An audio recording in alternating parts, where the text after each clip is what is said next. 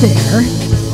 Welcome to Motorcycles and Misfits! Yay! Coming to you from the Cycle Garage in sunny Santa Cruz, California! What's what? What? Hey everyone, this is Liza, and yet another good day in the garage with perfect weather, wouldn't you say, Emma? Oh yeah. Oh, yeah. Oh, yeah. I actually got something done. I'll get to that in a second. First, let's get to who is here in the studio. Running the board, of course, it's Stumpy John. I'm leaving on a jet plane. I don't know when I'll be back. Well, actually, we do know when you're going to be back. And it's party time. Unless I fall off the Himalayan mountains. Oh, that's right. Mrs. Dumpy's having a party. I got the invitation. She should. On the Classic Girl Couch, it's Miss Emma. Guess my weight and win a smack in the mouth. Hello, darling. 125. Oh. Close. Kilos. I think she's weighed in stones. Oh my. And stones. And of course, on the Classy Girl Couch, it's Mrs. Stumpy. Hello, everyone. Hello. Joining us for the first time, still trying to figure out what is happening. It's Tino. That's right. Or should we call you Captain T? Ooh, Captain T. I like that. Captain T, that's his radio Captain name. T with little Actually, wee. That's Dr. T. Dr. T. Yeah, all right. Captain T did Love It Will Keep Us Together. That's right. That's Captain N. T. Tennille. Captain N. T. All right. Yes. I like Dr. T. Dr. T, coming at you. And also going to be taking a trip coming up soon, joining us. Is this your second time? Third time? Second time. Second time? It's Patrick. Still figuring my way around this place and understanding what's going on. What's going on. And then, of course, joining us from his luxurious garage full of vehicles, it's Bagel. Ciao a tutti. It's that tutti frutti. Ciao a tutti frutti. So I mentioned that I got some stuff done today, and I want to come clean. I want to bare my soul and say you'll feel better for it. You know what? Hey, or dirty for it. I'm owning it. I'm being honest. I kind of messed up. Uh-oh. Well. So I rent my KLR out on Twisted Road. And I had two rentals this week, in fact. Zach used it last weekend, and then I think Tuesday I had a rental. And then on Thursday, this lovely man named Bjorn from, I assume, Sweden. Is that where the Bjorns are from? Generally, yes. A lot of them, yeah. Yeah, though he lives in Vietnam. Oh, okay. He's probably a chef. Yeah, wow. I'm not sure. And he's an engineer, really cool guy. Oh, so he's not a chef. He's had a couple KLRs. He must be a cool guy. Yeah, right? So he came and rented my KLR, and I'm like, here you go. It don't look good. I cleaned the mirrors, And then he's like, all right, we're checking the bike out. And then he checks the chain slack. Oh, it was really bad. There was like 4 inches of play. It was really bad. I'm like, oh my God, I'm so sorry. I didn't know. I checked the air pressure and I cleaned the mirrors. I just didn't think about the other maintenance stuff, right? So I'm like, I'll get that done right now. I'm in my work clothes and I'm running around with wrenches and pulling out the cotter pin and, he's an engineer. So, of course, I'm like, I got a new cotter pin for you. Like, I'm already like, feel bad. So get that adjusted. And he takes off and he calls me 15 minutes later and he goes, it's really low on oil.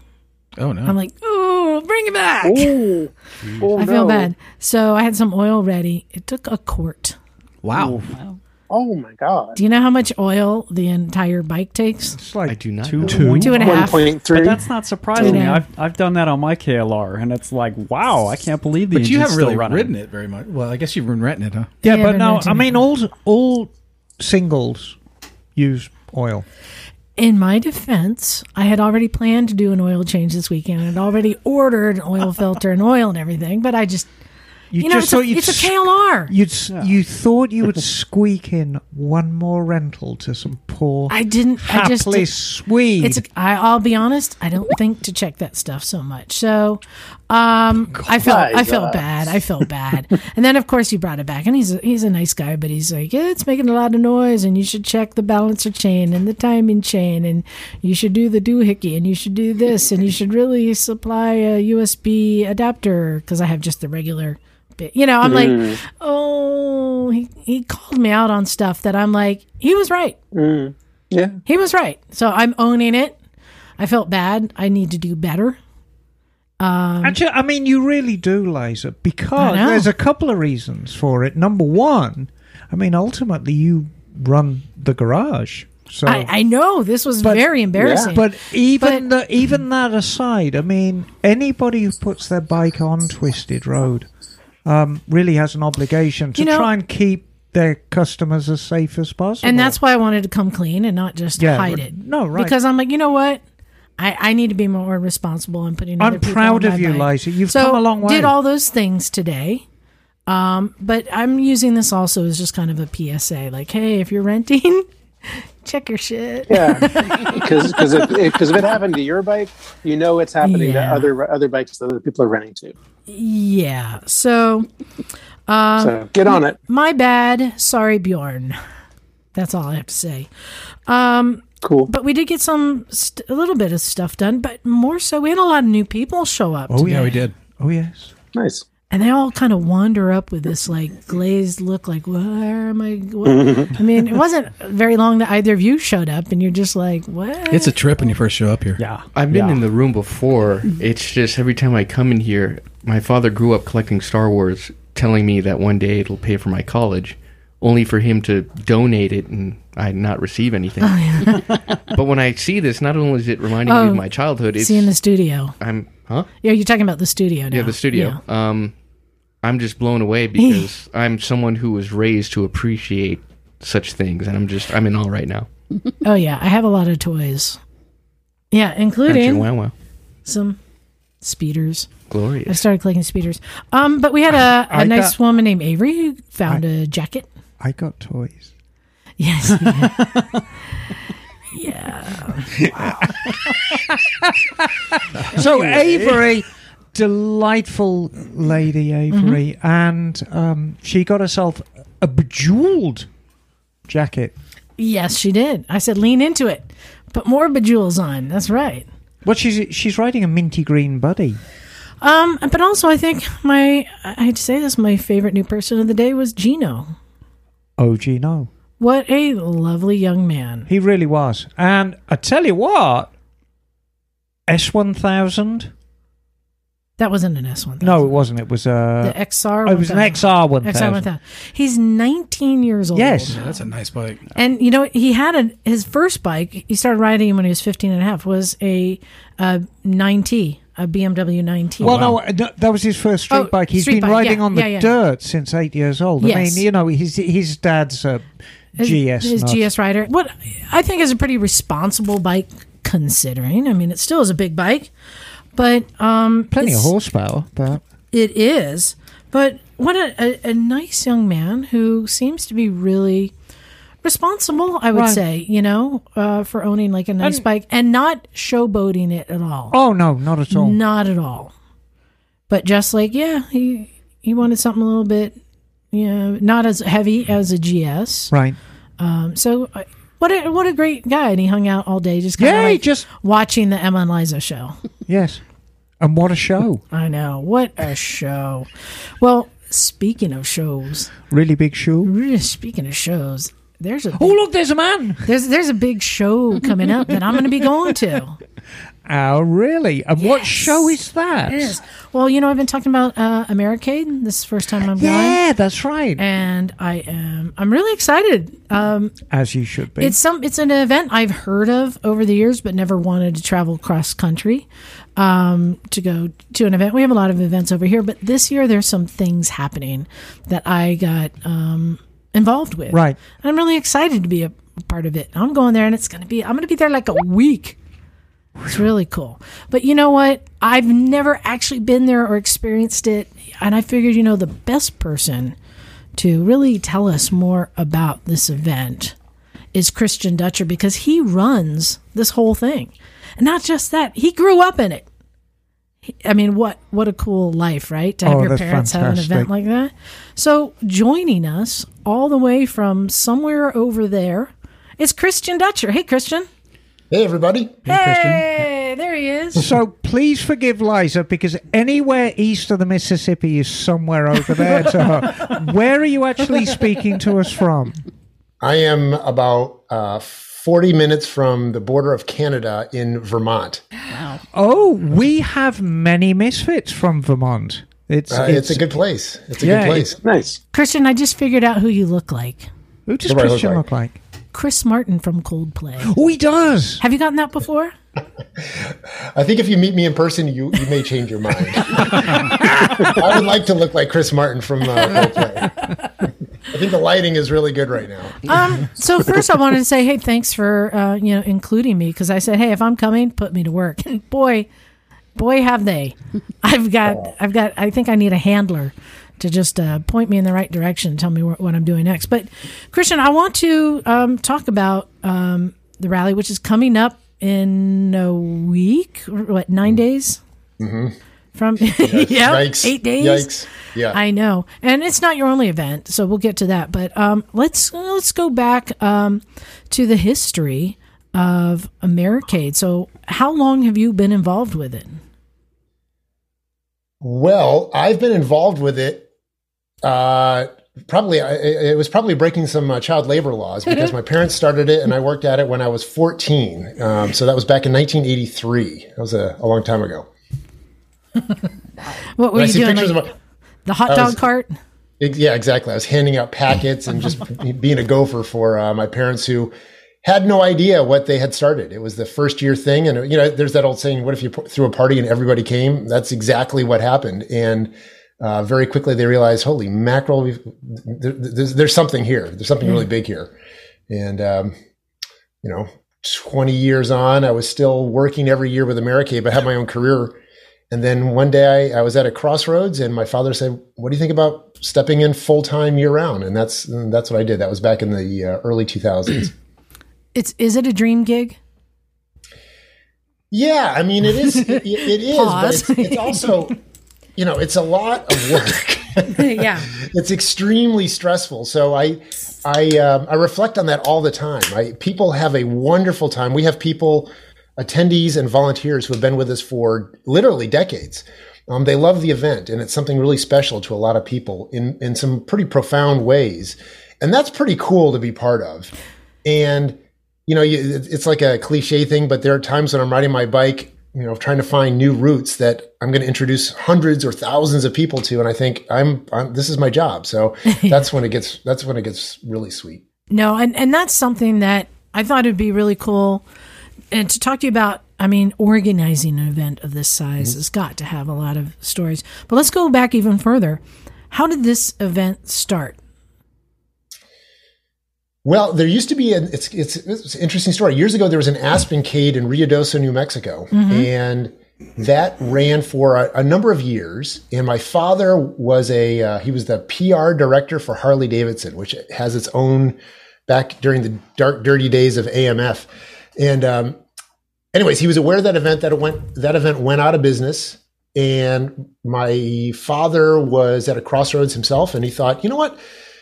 Northern New York, there are a lot of beautiful roads up here. I bet a motorcycle rally would go over well. So we called up the guy, and he essentially licensed the name Aspencade. It was kind of a funny little side story there. Years ago, Honda's flagship touring bike was the Aspencade, and that was named after that New Mexico-based event for the. That's pretty cool.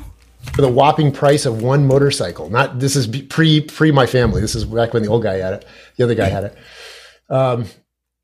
So he thought motorcycle rally could work. He licensed the name Americade. He had a lot of motorcycle contacts from his Harley gig, and one thing led to another and rapidly became a thing. That's pretty cool. And I was just curious, do you know where the name Aspencade came from? well, there are a lot of aspen trees in New Mexico, and there are also a lot of aspen trees out here, and sort of merged it with Cavalcade because it was run in the fall back then. So joining the fall colors of aspens with a cavalcade of motorcycles, and hence Aspencade. Well, guess what? It's game time. Yeah. All right. You know, I thought that Americade and Aspencade are pretty interesting names. In fact, Emma, Aspencade is like one of the best Goldwings ever made, right? Well, I mean, they've used the name sporadically throughout, but basically an Aspencade, that's the top of the line. That's the one that's got all the bells and whistles, two-tone paint, all the good stuff. That's pretty flattering. Oh, yeah. I didn't know the origins of the name Aspencade. It was named after the event that then became Americade. Right. So I thought it was pretty cool having that cade on there. And it made me think about other words that have cade in them. Oh, good. So I'm going to play a little game. And it's going to be, this will sound unfair. I love this. But we are going to put Christian and Bagel together on one team. Right. And then we're going to put everyone in this room together on one team. And all right. So what I'm going to do is... Christian, you are actually going to win this. This is my prediction. Because Bagel is an extremely smart guy. You're obviously very smart. We're the thickies in the studio, so you're golden. So here's how it's going to work. I'm going to give you the definition of a word. We'll do one team at a time, and you're going to have 6 seconds to name the word. And if you don't get it, the other team will get to steal and get a point. And will the word end in cade? And it ends in cade. Oh. Okay. Uh-huh. So let's start with Bagel and Christian. Are you guys ready? I'm ready. We're ready as I'm going to be. The definition is a procession of motor vehicles as in a parade. Motorcade. That is correct. Point goes to Team Zoom. All right. Team Room. You ready? Let's do it. A usually improvised structure set up as across a route of access to obstruct the passage of an enemy or opponent. Barricade. That is correct. Point. Great. All right. Team Zoom. I always thought that was because the guy made it was called Barry. Oh, that would make total sense. Right. Team Zoom. John Cade wouldn't sound the same. A procession of riders or horse-drawn carriages. I would say... a cavalcade. That is correct. Oh, just under the wire. That is a cavalcade. Okay. Team Room, are you ready? We got this. A heavy, uncontrolled outpouring. Cascade? That is correct. Oh, yeah. Wow. Ooh, tie. She's sexy doing it. Tie. All of a sudden, I don't know words. I know. All right. The pressure. It's got me too. All right. Team Zoom, are you ready? All right. A commercial establishment featuring an array of large mechanical or electronic games. Arcade. That is correct. Home. I should have known that. There's many an hour there. All right. Team Room, you ready to tie it up? The face of a building, especially the principal face. Well, a facade. That is correct. That was a tricky one. I was going to say, for example, facade. It's a facade. All right. Very picturesque. All right. Team Zoom. Mm-hmm. A period of 10 years. Decade. A decade. Whose team are you on? Sorry. He's so excited he knew that one. All right. Point goes to Zoom. Sorry. Okay. Sorry. Okay. Now to the room to tie it up. A heavy fabric interwoven with a rich raised design. Brocade. That is correct. I looked right at Emma because I'm like, there's no way she's going to miss this one. Well, and I had a Dodge Dart with brocade seats. Oh, yeah. Ooh, nice. All right, we got two more, and now they're getting hard. You know, surprisingly, and this is why I thought it was interesting, Christian, there's not a lot of words that have cade. And so I assumed it came from, like, cavalcade or something like that. Mm-hmm. All right, Team Zoom. All right. An entertainment spectacle of swimmers and divers, often performing in unison to the accompaniment of music. It's the Olympic thing. It's not your turn. Oh, it's their turn? Aquacade? That's correct. Wow. Wow. Bagel. That's the linguist over there. Wow. Good one. Man, that's impressive. It's right. That means team room. Pressure's on. You need to get this to tie. Okay. This is a hard one. No pressure. All right. The warden or keeper of a jail? Stockade. Ah, oh, fuck. Time's up. Team Zoom, do you want to try and steal? I don't know. Not sure. Can you repeat it? Time's up. The warden or keeper of a jail is an alcade. Really? Oh. Which was a British term, which I thought Emma might be able to get that. No, it's a British term from the 17th century, darling. Well, we were before my time. Right. We were talking about history today and but what happened. But it's the kind of history that I like. But that was the steam era, dear. So, congratulations, Christian and Bagel. You won the Cade game. Woohoo. Thank you. Yay. So, let's get back to this. So, you grew up at this event, and, you know, when I had first heard of it, it went by a nickname, which I don't think is, it's not a bad name, but it was like the Goldwing Rally. Just to separate. It's not like Daytona or Sturgis or Vintage Days, you know. Mm-hmm. And it was its own thing, and it was called the Goldwing Rally. So was that more because it was catering to touring bikes? Yeah, it's definitely changed a lot since then. We're coming up on our 40th year, but it absolutely was a touring event back then. Probably the first few years, it was 90% Goldwings. And what we are today is really a derivative of that. It still is very much not, nothing against them, but definitely not a Daytona or a Sturgis.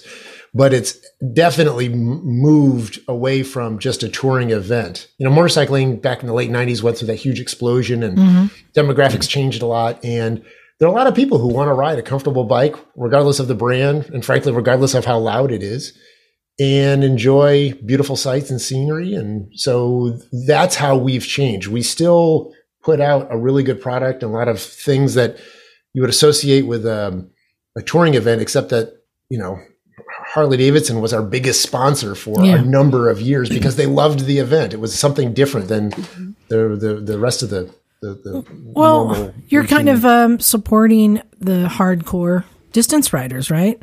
Yeah, but even a huge part of our crowd are the people who come up just for a day or two from 4 hours away out of Long Island. Yeah, but exactly. These are the type. These aren't bar hoppers. These are people who to get on their bike and go cross a state line. Yeah, I the way I say it is we work year-round and assiduously to make an event that is a little too boring for the people who really want to get crazy. So it's a good event, but it's just, if you're really looking for a crazy time, Americade's not it. But if you're looking for a nice time, then Americade's pretty good. So no burnout contest? We have had the occasional stunt rider, and some people love it and some people hate it. I think it draws much more mixed reviews than you would find at a normal motorcycle event. And no wet t-shirt contest? No wet t-shirt. Oh, I got to repack. So what would be like, I know that it's still like, touring bikes, but it's not just touring bikes. It's a little bit of everything. People love to get on ride, but what is it, how you've been changing? What is the new kind of direction and the new, I don't want to say symbol, but what do you want to be known as? You know what I aspire to, and maybe it's a pipe dream, but, and it's not a great example because it's not exactly what I reference is not exactly the vision that I have, but the Goodwill Festival of Speed in that is such a cool event. And we, Americade, are not a monoculture. We're not a cruising event because when you're a cruising event, it's hard to migrate away from being a cruising event. You're forever a cruising event. And we're no longer a touring event, and we draw a pretty disparate crowd. We draw a lot of cruisers, tours, sport tours, adventure riders. We host, trials shows and this and that. And I thought to myself, wouldn't it be great if somehow we could pull it together where in the future we are viewed as that total multifaceted display of everything that's great about motorcycling. That's what I would love to happen. And it's a little bit of pipe dream, but that is that vision that I have floating in the back of my mind every year when we try to hone and craft and improve Americade. Well, and one of the big changes you've made this year, and one of the things I've been helping out with, is catering more to women riders, which is really great. And that's something that women riders have been asking for. It's not that hard, and they're not that different. Right. But just being kind of acknowledged and having some features for them. Let's talk about some of the things you're adding this year. So, you're referencing the one that is the most exciting for, frankly, the whole organization. So the WRAP program, the Women Riders at Americade program. It's a program that it's funny. People look to me and say, hey, good job. And I say, all I do is provide a platform and get the hell out of the way. So I have a lot of smart people who, like yourself, Liza, and others who are involved in the program, who are basically saying, here's what it should be. Great. Let's make it happen. So it's a program that's led by, created by women. And all America does is just capitalize on the attention that's drawn to the event to create a pretty big platform for this program. And I'm pretty sure that if we launched a similar program last year at our adventure bike rally, we have a totally unrelated adventure bike rally, same sort of thing. I just got out of the way. And I instantly thought, this thing is going to happen every single year. That is going to be a part of the event every single year from here on. And I suspect strongly that's going to happen with Americade too. So it's pretty exciting. So in the wrap, some of the features we're adding is we're doing a women's fashion show, which is women wearing their own gear that they love and then sharing what that is while strutting a stage. That's cool. Yeah, the not that kind of fashion show. Yeah, exactly. But, that's the thing. A lot of women have found something that fits that they like, and it's an opportunity for them to share it. And then I think, by the way, that's not my idea. I think it's a great idea. And I loved it because when I'm at a gas station, I'm the one who's like the chief advocate of some piece of gear that I'm wearing. I love to talk to people about, here's why this glove is the best glove in the market. Exactly. So making an event like that is going to be fun. Yeah. And we're doing meet and greet, just having like a breakfast for women. There's all sorts of... We're flying in Haley Bell out of England, and Motorcyclist of the Year in 2019. And pretty I think cool. It's a good enough a time, Christian, for me to offer both you and everybody involved with Americade a huge apology, because Americade reached out to me to actually offer as a women mechanic some classes, and I simply couldn't find the time to do it. Springtime for me. It's all good. Is 2023. Yeah. Well, it might. It's going to require me finding somebody to do a lot of work back home. But I think perhaps with a little more notice for 2023, I would love to come out, please teach some classes for women. My question to you: it's still very much a touring rally, still very much heavyweight touring bikes. What proportion of female riders are you getting on them? Now, I service a lot of Goldwings at my shop, and the Goldwing in particular is still a traditionally male-owned bike for whatever reason. I mean, so how does that is? How do you see the numbers panning out at your rally? So, a couple of numbers, and frankly, they're estimates because it's constantly changing. And oddly, with the COVID in the past 2 years, it's been surprise. It's been pretty disruptive. So it'll be interesting to see what the numbers are like this year. But the number of Goldwings is very small at Americade this year. So it's really transitioned away from that a lot. The number of women riders, like the rest of the world, has grown substantially, but it's still a fraction. Yes. So probably. I had to take a wild guess, probably 10 to 12% at Americade. Wow, that's a good number. overwhelmingly riding smaller displacement bikes. So rarely do you see a woman on a bigger displacement bike. That's changing a little bit just because, you know, some of the manufacturers are doing some things that facilitate women on a bigger displacement bike, you know, lower seat height, that sort of thing. Mm. But generally the interest has been, as I understand it, and I'm a guy, what the hell do I know? But as I understand it, you know, mid-size displacement bikes are predominantly where you see our crowd, the female demographic riding. Yeah, and there are a lot of great mid-size bikes that you can do long-distance riding on too. It's really a good fit. Yep. And you have me doing a bunch of stuff there. I'm going to be interviewing Alonzo Bowden. Mm-hmm. That'll be cool. Doing a live podcast interview, I guess, in front of peoples. So I got to be ready for that. Yeah. I'm doing Rev Sisters Film Festival there. Every day we're going to be playing films for free that anyone can go in and watch some great films that we've curated from some of our past festivals. Mm-hmm. What is this Knights of the Round Table that you got me into? So the Knights of the Round Table is... So it all starts with an idea that I had years ago. So my father, you have to understand the household I grew up in. I grew up in a crazy household, crazy in a good way, but my father was a professional motorcycle racer, and back in the old day, and they've got some crazy stories, nutso stories, and you get a few of them together, and holy crap, it's amazing to sit back and listen. And I thought, you know, at Americade, we've got that. We've got all of these various colorful individuals. You just got to pull them together. And when they're together and they're telling their stories, there's automatically an audience around them that just wants to listen. So I thought, let's just do that. Let's just come up with, you know, conjure up some event, call it something, and basically give the stage over to 5 or 6 people who've got a lot of riding experience that surely have some good stories. So we created this thing called the Knights of the Round Table, and it was popular right off the bat. And we have one of those spinny game show wheels, and it's got topics on there, and, you know, moment I nearly crapped my pants being one of them, and other things like that. I hope you have a category for scar stories. You know, we don't. Well, it's funny you mentioned that, just because yesterday I was thinking to myself, well, that's right, I need to redo those categories. So I think I might be emailing you for some suggestions. There you go. And so...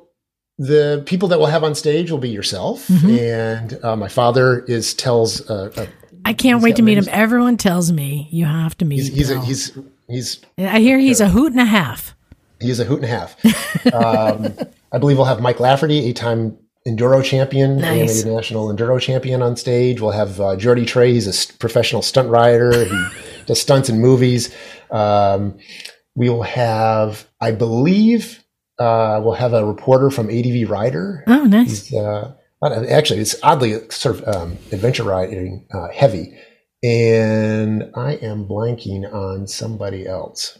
And then, in any case, it's a colorful cast. Little old me. Well, you. Yeah, definitely you. So it's a colorful cast of people. And it really is fun. And I thought to myself, I should record it. Yeah. Well, that's how the podcast started. It's us sitting around, and we were doing that outside today, right? Yeah. I mean, Tina, you were just sitting there just like listening to everything, right? Well, I feel in those weird moments, like there's really not I'm still learning. Right. So I can't really say much. For new writers, they're kind of fascinating. Just listen to us tell stories, and we go in and... talk about that. So it's same thing. I want to now talk about, I know that there's a lot of people go, what do you have, like 60, 65,000? Is that kind of the numbers you're expecting? Yeah. Let's talk about what it's like, because we were having a Zoom conference meeting, and Sam was showing me like an aerial map of the area, Lake George, New York. Never heard of it. I'm sorry. Apparently, a lot of people have heard of it. Jim's been there. And they're showing me a map, and I'm like, and they're like, okay, over here is we're going to put your tent. I'm like, hold on, wait. There's a fort. Like, American history. Yeah, there's a fort here. I'm like, wait, what? Like, okay, they have to explain this fort to me, and then they're like, okay, we go back to now we're gonna have the bikes parked here, and we're gonna do this. I'm like, hold on, is that a steamboat? What is that? Yes, there's boats. Cool. It's a lake. I'm like, hold on. I just couldn't get past as I'm looking at this aerial map. Like, what a cool town. It reminded me of kind of Tahoe, It's a little bit like Tahoe. Imagine like a really narrow version of Tahoe whose mountains aren't nearly as big. But it's beautiful. I mean, it really is. It's a beautiful part of the world. And the lake itself is amazing. And it coincidentally is about 4 hours drive from some huge population centers. From Philly, everywhere. New York, Boston, Montreal. Yeah. So it's a great place to converge. And you kind of take over like the streets some. It's Yeah, with a reason. Yeah. It's not like on some grounds. It's like they take over the streets and use... a lot of people are participating. You have like bars and restaurants and all the stuff going on. So it seems like really cool. But what is the one thing you would say that sets your event apart from everyone else? What's the one thing you do the best? Because I've heard a humble brag about test rides. Oh well, that is true. Oddly, we're not even close to the biggest event in the country. You know, obviously the Daytonas and Sturgises are bigger by a factor of 10 or more. But we always get the most factory rigs there offering test drives every year, and we have done so for the past 25 years. And I think it's because we attract a breadth of riders. I know we've got this touring origin story, but really we attract all sorts of different riders. And because we are a small group of people who work year round to build an event, as opposed to something that just happens organically, the quality of motorcyclists that comes to the event rides more miles, buys more bikes, owns more gear. And the manufacturers know this. They test, they do their market studies and they see what happens when they're at Americade, and they realize when we put somebody's ass in this seat, they're more likely to buy that bike as opposed to other events. Right. And it's odd because Laconia is right after us, and it's a big event, and several of those manufacturers don't go there, or more than several. All right. I might get in trouble for this, but I just kind of want to, what I'm saying, it's not the Gold Ring rally. This is the Real Riders Rally. Oh, yeah. Yeah. This is like real riders. Like, that's talk. I know. Well, actually, if you talk to the manufacturers, that's how they describe Americade. They say Americade, the thing that's different about Americade is it's a riders rally. And it really is. It is riders rally. And so you do test rides. And I guess that's part of the allure, too. There are these rides every day that people are going out and riding. And I don't even know what it's like there. Is it mountains? What is it? Yeah. I don't know. Mountains? Yeah. Is there, let's see, you probably have good leaf peeping out there in the fall, huh? Right. Yeah. So my question to you, Christian, I mean, is this something, this development as the Riders Rally, has this kind of grown organically, or is it something that you kind of latched onto very, very early on? Because let's go back to the Goldwing days. Goldwing riders traditionally do tend to be more long-distance riders. So did you kind of latch onto it and say, look, this is the direction we're really going to go in? Or has it really just grown like that organically? Because I think comparing it to Laconia is a great example of how different an ostensibly similar rally can be. Yeah. Yeah, that's, in the same region, I'd love to claim that we had the foresight to... strategic aptitude to create this Riders Rally angle, but it really was organic, and it is because it originated as a touring rally. Right. So you put into place the staff and the know-how of doing long distance rides, and sort of building in the quality of a long distance ride, the things that you need to do to make a long distance ride memorable and enjoyable. When I say long distance, like a long distance single day ride, that's really not that long distance, but by a lot of people's. Well, and I always like to give advice, unrequested advice, and I'm going to say, and I don't even know, but I'm just going to assume. Do you have any scooter companies like Vespa who are coming who supply this event? So, we have had Vespa here. Piaggio's come up a few times, but they're not here. They haven't been here in a few. Well, COVID aside, I think they've missed 2 Americades, but they do come up now and then. Well, good, because Bagel, who's part of our team, he is the hardest rider and the most long distance rider of us all on his Vespa, and it's something that a lot of times I think the market doesn't think of them as those guys, but there are a bunch of them. And they're hardcore riders. Yep. So keep Vespa in mind. I'd love to see as you continue to broaden and bring in more. And plus, I've always said, like, my favorite bikers are the one that has a dirt bike, a Harley, and a scooter in their garage, because that is real biker shit. You know, that's just they just love to ride something with two wheels. Yeah, I personally have an affinity for scooters. Oh, nice! So I'd like to see more scooters at the event. Do you have a scooter? Yeah. I don't have a scooter. Oh. I've always aspired to owning a scooter, and I've just never. I just, you know, it's an excuse. I've just never made it happen. So you know what's odd? Yeah. I run a giant motorcycle event, and I love little things. I like scooters.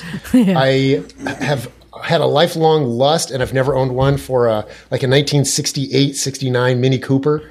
Oh, nice! I just like little old. And unfortunately, kind of unreliable stuff. It's fun to go faster and like a Fiat 500. Yes, a Fiat 500. That's what he's got too. Yeah, Bagel might be your guy, man. I've got a story. Right? Sometime I'll tell you a story about it. So I'm curious, nice. What it's like, you know, behind the scenes, what you can share with everything that's been going on with the industry. With the motorcycle shows, what it's not called progressive now. What is it called? IMS. The IMS show pulling out, and a lot of people saying that the industry is not wanting to participate as much. I'm curious, how has it affected you? What have you seen with the industry? Yeah, it's sort of the industry, I'm going to use a fancy word, is bifurcated. So on one hand, you've got the manufacturers who, many of them are awash in cash, and they know that demos sell bikes. So they're in. But it's the vendors. The internet. I was just telling somebody this today, you know, oddly, and this is true for any motorcycle event, I'm not laying claim to this exclusively, but during the week of Americade and during the week of any other major event, their expo is probably the biggest motorcycle store in the country for 1 week. And just like the internet has taken a major bite out of bricks and mortar retail operations, it takes a bite out of sales at expos. So I hadn't really thought about that. Yeah, it's weird, but, you know, I can, you know, go to Revzilla and order all sorts of stuff and send it back if it doesn't fit. And the price is pretty good. And so the real value that we offer is you can touch it faster. You don't have to wait for it to be shipped, and you can sort of touch multiple things and compare. Okay, the internet can't do that, and you can have it installed on site. That's a big thing. But nonetheless, internet's definitely taking a bite out of that. So those vendors, the non-manufacturers, their world has changed substantially, and I'm downstream of that, so our world has changed substantially. And the future that we are, we'll always have an expo, and we'll always have vendors. I say always, you know, maybe IMS was saying this a few years ago, but I really do believe that there will always be this part of our event. But we have to shift into something that occupies a different space, namely, we're not just an expo. We have to be an entertainment venue. So walking in and seeing these vendors, that's part of the entertainment, but it can't be only the entertainment. There has to be some other really cool motorcycle stuff going on. And if you knit that all together, where you're touching people on the commercial side, this is this thing you can touch and feel and buy and install, as well as, holy mackerel, look at those things. I've never seen those before, and it's motorcycling related, and that's pretty cool. And also give people an opportunity to relax and enjoy themselves. Then you've surrounded them in this environment that's memorable and worth going to, and that's likely the future for any successful motorcycle event. And AMA Vintage Days has done a good job there. Oh, sure. Yeah. And I think that this is still the best place for people to get their products out that people haven't seen before. I remember the first time I saw those make them while you wait earplugs form to your ear at a show. And I'm like, whoa, you know? But even when we were at the one show, I was talking to a guy who's built his own towing rig that is basically a small dolly that just fits onto your trailer hitch, and it's just a front wheel hitch, you know? But you know, you see interesting things that you haven't seen before. Yeah. But that's interesting. I mean, we've just to hop onto that. We've had a couple of products in the past few years that have been effectively launched at Americade. One is this Kirsch helmet. I don't know if you're familiar with Kirsch helmet, but it's pretty cool. Is that a smart helmet? It's a helmet that uses that, I forget, there's a phrase for it, that soft material that becomes, whose property changed as you hit it. Right.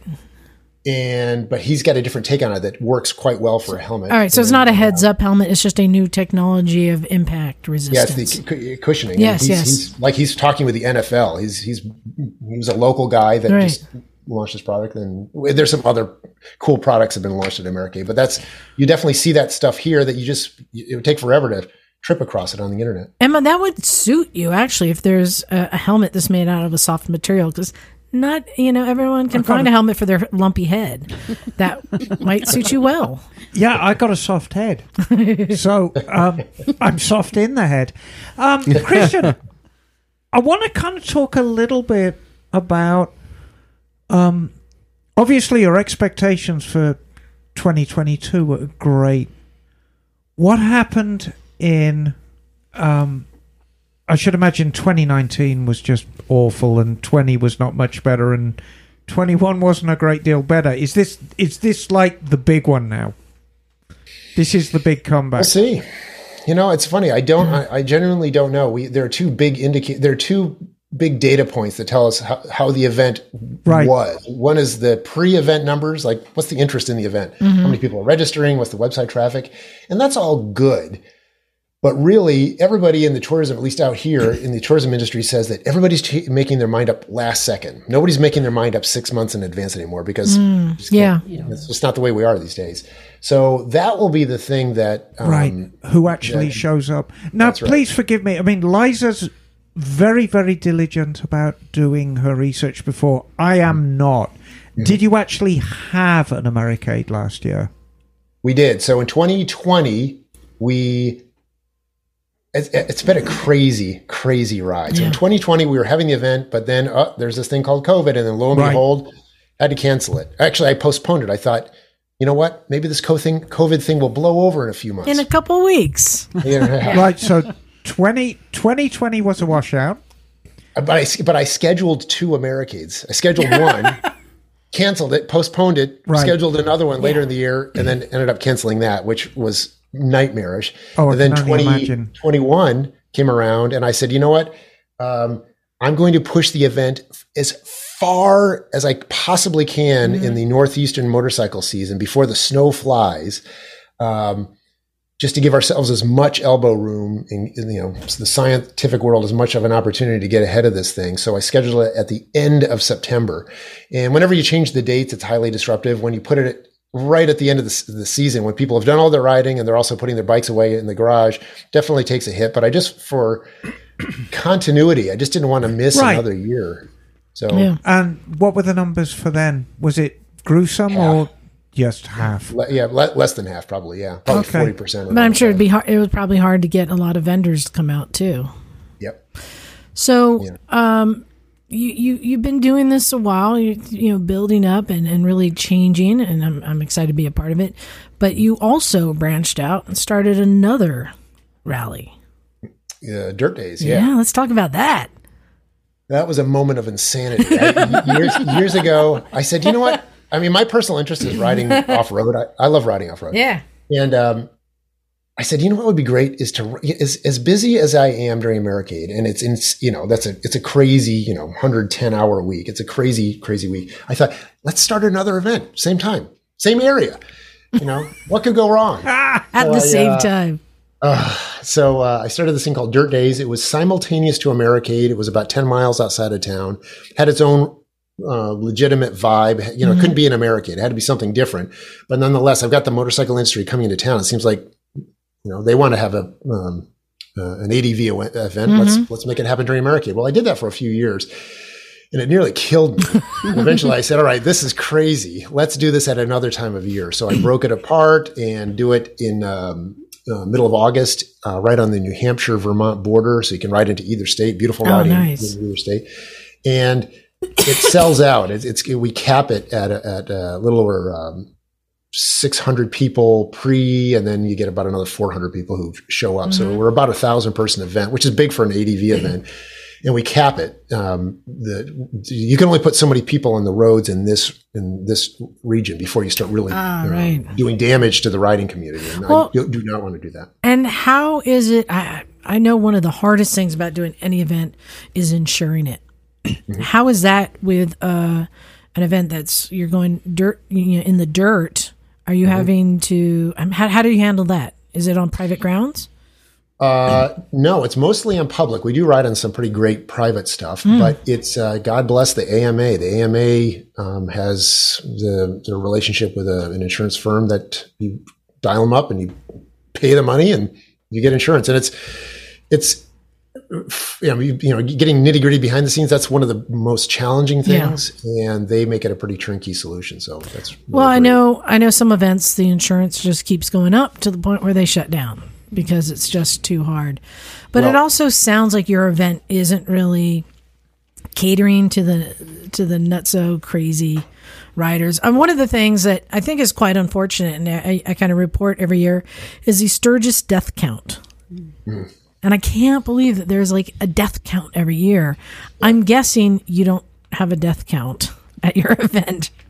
No, at neither event. So at Americade, you know, there's substantial numbers there, and every few years there will be a death, but it's not part of our event. It almost always, sadly, it's almost always some young kid on, you know, they just dropped whatever it is, $6,000 on a used crotch rocket, and they go racing up, and it's usually this one road. There's this one particularly amazing road right out of Lake George Village, and somebody miscalculates and dies, and that's a terrible thing. And, but nonetheless, it's pretty infrequent with Americade, despite its size. And with Dirt Days, it's virtually unheard of.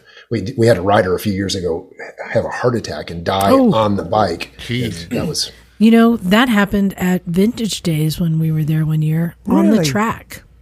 And, you know, and I said, we talked about this when we were talking about, like, people who've died on their bikes. I'm like, that's a legendary way to go. He had a heart attack on the track and just went off the track and dropped dead. Yeah. And it's awful, but if you're going to go, oh my God, it's legend. Something you love. Well, the cowboy way, I believe, was dying with one's boots on. You know, but that's right, sadly, and we've predicted this for a while, Emma's going to die on her toilet.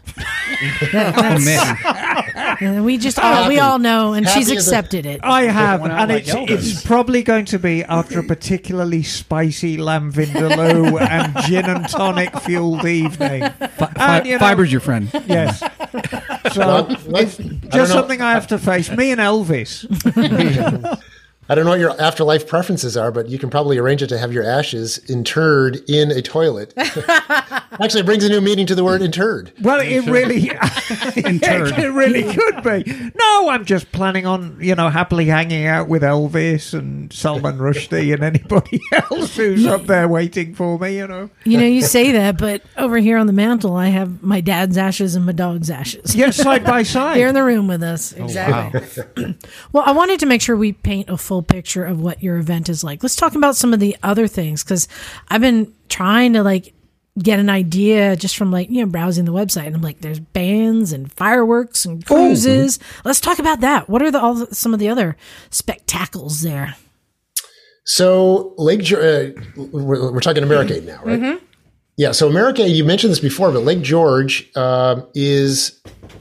Sorry, Lake Tahoe, but it's often voted one of the prettiest and sometimes the prettiest lake in the country. And it really is incredibly beautiful. So we have these boats, we rent these big ships, 400, 600 person ships that go up the lake with catered you know, meals and bands. And we do a veterans cruise where a few years ago, I have a neighbor, I live in Burlington, Vermont, who's part of the F-16 contingent up here. And I told them about the cruise, and they did a flyover over these cruise ships, and it normally requires congressional approval or Senate approval or something, and it cost me a six-pack to make it happen. It was pretty cool. But in any case, we have these cool cruise ships that go up and down the lake. We have tons and tons of guided and unguided rides that go out every single day into the Adirondacks and into Vermont. We have the expo with music and stunts and so forth. We have moto sessions and road lessons, so lots of riding clinics to make somebody a better rider. Yeah. We are the only event in the country that Ride for Kids is partnered with. So Ride for Kids does their individual rides, but they've partnered with us as an event to make an event happen. And this is with the Strider bikes? Is that one? No. No, it's like a... Oh, Ride for Kids, raising money for kids, yes. Yeah, raising money for the Pediatric Brain Tumor Foundation. So a few years ago, we used to do a parade, and I thought, you know what, parades are fun, but let's do something let's do something. Let's not just ride around. So we made this Ride for Kids ride, and we raise between $20,000 and $30,000 every year. Our expectations this year are actually quite a bit higher, and it's pretty satisfying. That's great. Working with them, seeing really like the need, little kids with brain cancer, it's a pretty heartstrings pulling thing. So it's pretty cool to be doing part of that. And actually, on a related note, we also host the Wounded Warrior Project every year. So they come up out of New York City, and they use Americade. Actually, this is really cool. Yeah. They bring this group of vets who are, to a person, man and woman, and they are suffering PTSD. Mm-hmm. And they use riding a motorcycle and coming to Americade specifically as therapy. This is like how they get back out into society, where they go on a ride and they'll allow one of them to take the lead for a little bit. And that's a big advancement in their reintegration into society. So it's well known that riding is part of mental health, a big part of it. Yeah. So, lots of things. We have riding games and, Well, I'm excited because this seems up my alley. And I love that, you're like, it's for riders. It's for all bikes, everything. Oh, and I didn't even ask you, what bikes do you ride? So I have a Triumph Tiger 1050. Ooh, you won John's heart. And I have a dead sexy, and it's only because of its looks that I own it, a KLR 650. Yes. You are my dude. You are my dude. Yep. I own it because of the power. Yes. It's almost too much for me. Yeah. You strap on 37 horsepower on a 400 and whatever it is, 50-pound bike. I've got a Beta Trials bike. We were just talking about Betas. Yep. Beta. Yep. Betas. Yep. Those are my main bikes. Nice. What's your next bike going to be? I think about that way too often. Mm-hmm. As much as I love my agricultural device, the KLR 650, I kind of think that it's old and it's time for it to move on. Ooh. And I'd like to get something that's more, in touch with today. So either an Africa Twin or T700. Yeah, I was going to say T7. Something like that. Something that. So I live in northern Vermont, and more than half of the roads are unpaved here. So it's got to be a good bike that can handle both. Right. Well, have you checked out the? We got some here in the room. The Honda Adventure scooter, best of all the worlds. It's pretty cool. I know. Yeah, that's pretty sweet. I can't wait to try one. Well, I am so excited to come there and be a part of this, and I love that you're making big moves, and I look forward to growing with you and seeing what it becomes. I want to make sure everyone knows how they can get tickets or find out. And this is something that you can come for one day. You can come for many days. Yeah, definitely. You want to tell everyone where they can find out more info? Go to Americade.com. That's America. It's America with a D-E at the end. Americade.com. It's a cavalcade of Americas. That's right. Exactly. And I'm doing a couple of seminars, one that nobody else knows that I'm going to be doing, but I am. Haley and I are going to talk about behind the scenes of the Women Riders World Relay, Yeah, that's going to be cool. And then I'm going to also be talking about Chick Stand. Actually, Christian, I need to get you to Pakistan. John is leaving tomorrow to go on a Pakistan trip. No kidding. Yeah. How cool. Yeah, I got to get you there. You're going to love it. I would love it. I would love it. I wanted to thank you so much for coming on our show and also including me. And when I said put me to work, you did. You have me everywhere. Liza, first of all, I'm very thankful that you invited me to your podcast. I really enjoyed it. And we can't wait to host you at Americade. I think you're going to have a blast. And I think we're going to really enjoy having you here because I just know it's going to work well. And you're having a good time. I just have one favor to ask you when I'm there. Mm-hmm. Can you get me an interview with your dad? Oh, yeah. You kidding me? Everyone tells me you gotta talk to Bill. Well, and your mom too. Apparently, she's a real character too. I come from funny stock. Nice. Yeah, I love that. But and I'm so envious that you got to grow up with this. And it's so funny that you rebelled and went away and got your own career at first. It's like we all dream, like, oh, I wish I could grow up like this. But you know what? You're here now. You've taken the reins and you're making it even better. So I'm looking forward to any of our misfits who want to come out and say hi. Please come on out. Yeah, come on out and say hi. We got plenty of misfits on the East Coast. Yeah, we do. And I can't wait to test ride some bikes. That sounds fun. Mm-hmm. Real fun. I got a few for you. Uh-huh. You know what? Surprisingly, a bike that I test rode that I liked that I didn't think I would? The Niken. Really? The Yamaha Niken. Huh. Well, have you tried that one, Christian? No, but the last, like in 2019, at the end of Americade, I was utterly exhausted, as I am at the end of every Americade, mm-hmm. and I laid down and pretended to take a nap between the front wheels of a Niken. It made for a good photo, and it was kind of a nice spot to lay down for a while. But I think once you get over how goofy they look, there's a lot to like about the Niken. Well, and that's the one thing I love about events like this where you can do test rides. And like, yeah. John, you tried a Triumph that you thought you were going to love that you didn't love so much. Mm-hmm. And I've tried bikes I didn't think I would love that I did love. So that's something that's a really great service. So I'd say, like, hey, if you're in the area, come on out to Americade, try some bikes, take a cruise, watch some fireworks, and find me. I will be running around crazy. And we are the candy store, and you are the kid. And you can look for Christian. He'll be trying to take a nap somewhere. Well, Christian, thank you so much for coming on. Everyone, go to Americade. Check it out. I know there's a lot of people who probably know about it and are like, you idiot, this has been a great event we've been going to for years. I know. But hey, it's over there, as I said. That's right. It's because you live there. You live over there. Well, we need to get you over here sometime. Sounds good. Come ride the Pacific Coast Highway. I'll let you ride my KLR. Nice. Yeah. Nice hat, Christian. Thank you. Awesome. Well, we'll let you go. I know it's late there. Thanks so much, and I'm going to be seeing you soon. Thank you very much. All right. Have a good one. Thank you. Yeah. Ciao. Bye, everybody. Christian. Take care. All right. You guys, I'm so excited about going to this event. Yeah, well, it does seem really cool. Sounds like a blast. And it seems like he really does align with all the things that I love. And it's that, you know, it is motorbikes. It's the passion. Right. It's the passion comes through. And that's the thing I love. It's not about, you know, what's cool. It's about the love. Yeah.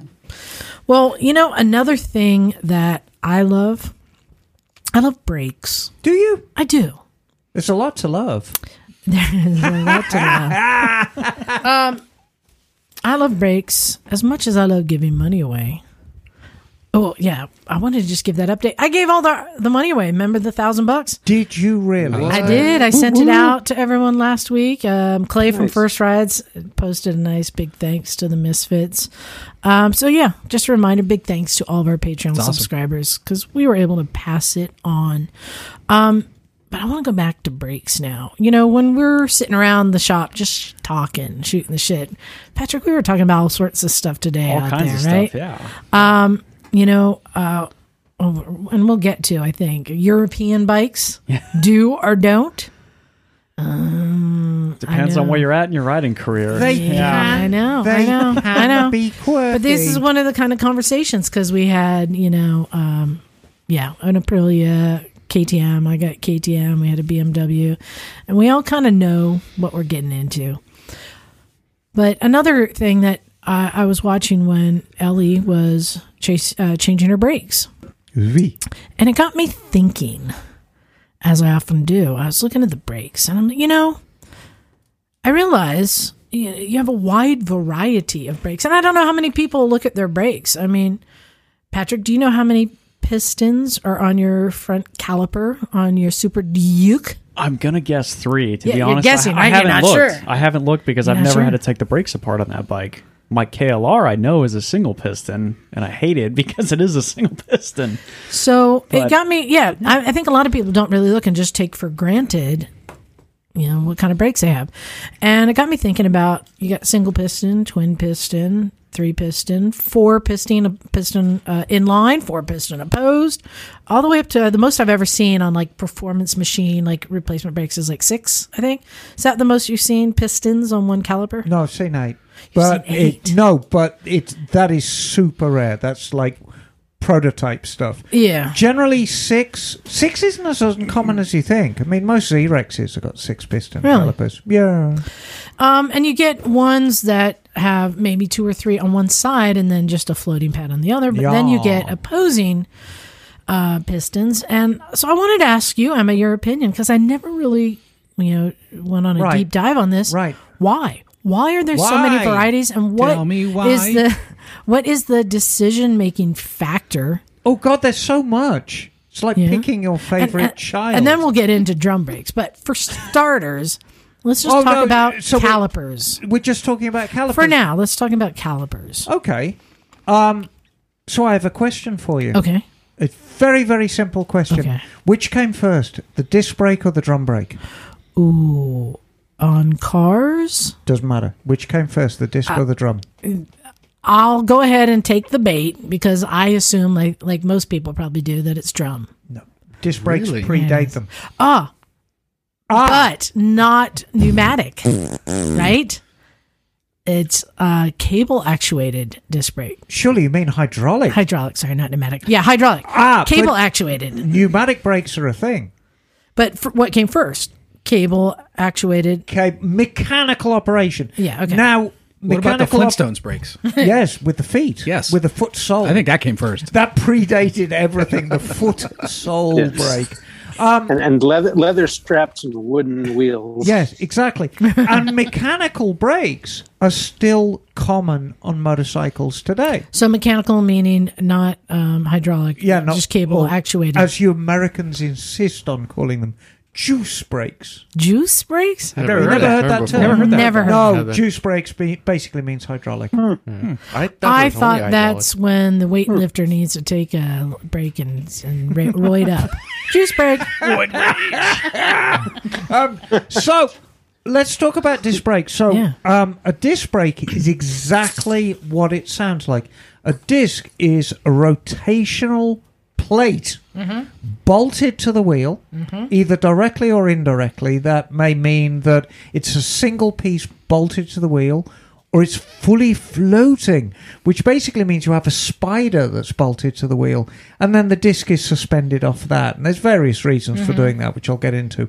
But the plate, the disc rotates, and then the caliper, by means of one piston, two piston, three piston, whatever amount of pistons, grip the pads, which are made of a high friction material, against the disc, and then you achieve stopping power. So for motorcycles, there was this massive shift in, gosh, I want to say 1972, 73, where suddenly everything got disc brakes, certainly on the front, and it was like overnight. And it was very much a case of, it was born out of performance because drum brakes had pretty much done everything that they could do. And there's reason for that. Well, didn't World War II fighter planes have disc brakes? Oh, yeah, they had anti-lock brakes as well. Yeah. And can we take, is it a quick sidebar to talk about ceramic versus semi-metallic versus... It all boils... Organic. You can talk about whatever you want, but the answer is exactly the same. Yeah. Friction. Okay. Now, friction, what is a byproduct of friction? What is a byproduct? Heat. Yes? Heat. Said it. There you go. Said it. Heat. When your knees are rubbing on the rug, they're getting warm. Mm-hmm. It's heat. I'm sorry, which scenario are my knees rubbing on the rug? My thoughts exactly. When you're washing the cat. You're looking when you're scrubbing the cat. Yes. When you're looking for that last little bit of crack. Yes. Is that what they're calling it these days? Yes. No, friction and heat are very, very happy fellows. So, what you have to do when you're designing a braking system, you want it to have a high amount of friction because that's what stops you.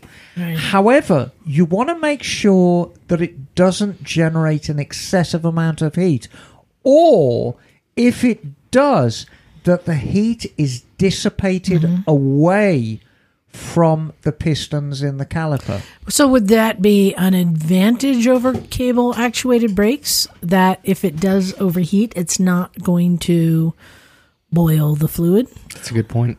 Well, cable operated brakes have been tried in the past, mm-hmm. and for whatever reason, they're not the happiest thing. Yeah. Well, I think a lot of it with hydraulics. Hydraulic is it's a force multiplier. Yes, so exactly. For a very small input, you get a lot of force output. And that's the key. And Japan knows this, as do Brembo or any of the other European brake manufacturers, Arte, who does all this stuff for BMWs. And they'll tweak the size of the piston to give you that force multiplication. Now, brake fluid is very, very interesting stuff. It's non-compressible. It's not at all squishy. Yeah. You know, if you were to think of a scenario where you could have a vessel that's made of engine oil and you could put it in a hydraulic press, it'd be quite squishy. Whereas brake fluid, you can't squish it at all, which is why they like it for brakes. So when you clamp on the lever, it does everything it should.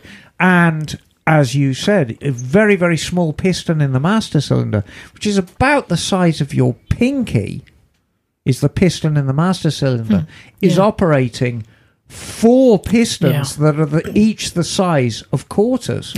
Yeah, I've never figured out that math. Yeah, there's a lot of math that goes into it. Yeah. There is a lot of math, but the easiest way to think about it is a millimeter at the lever.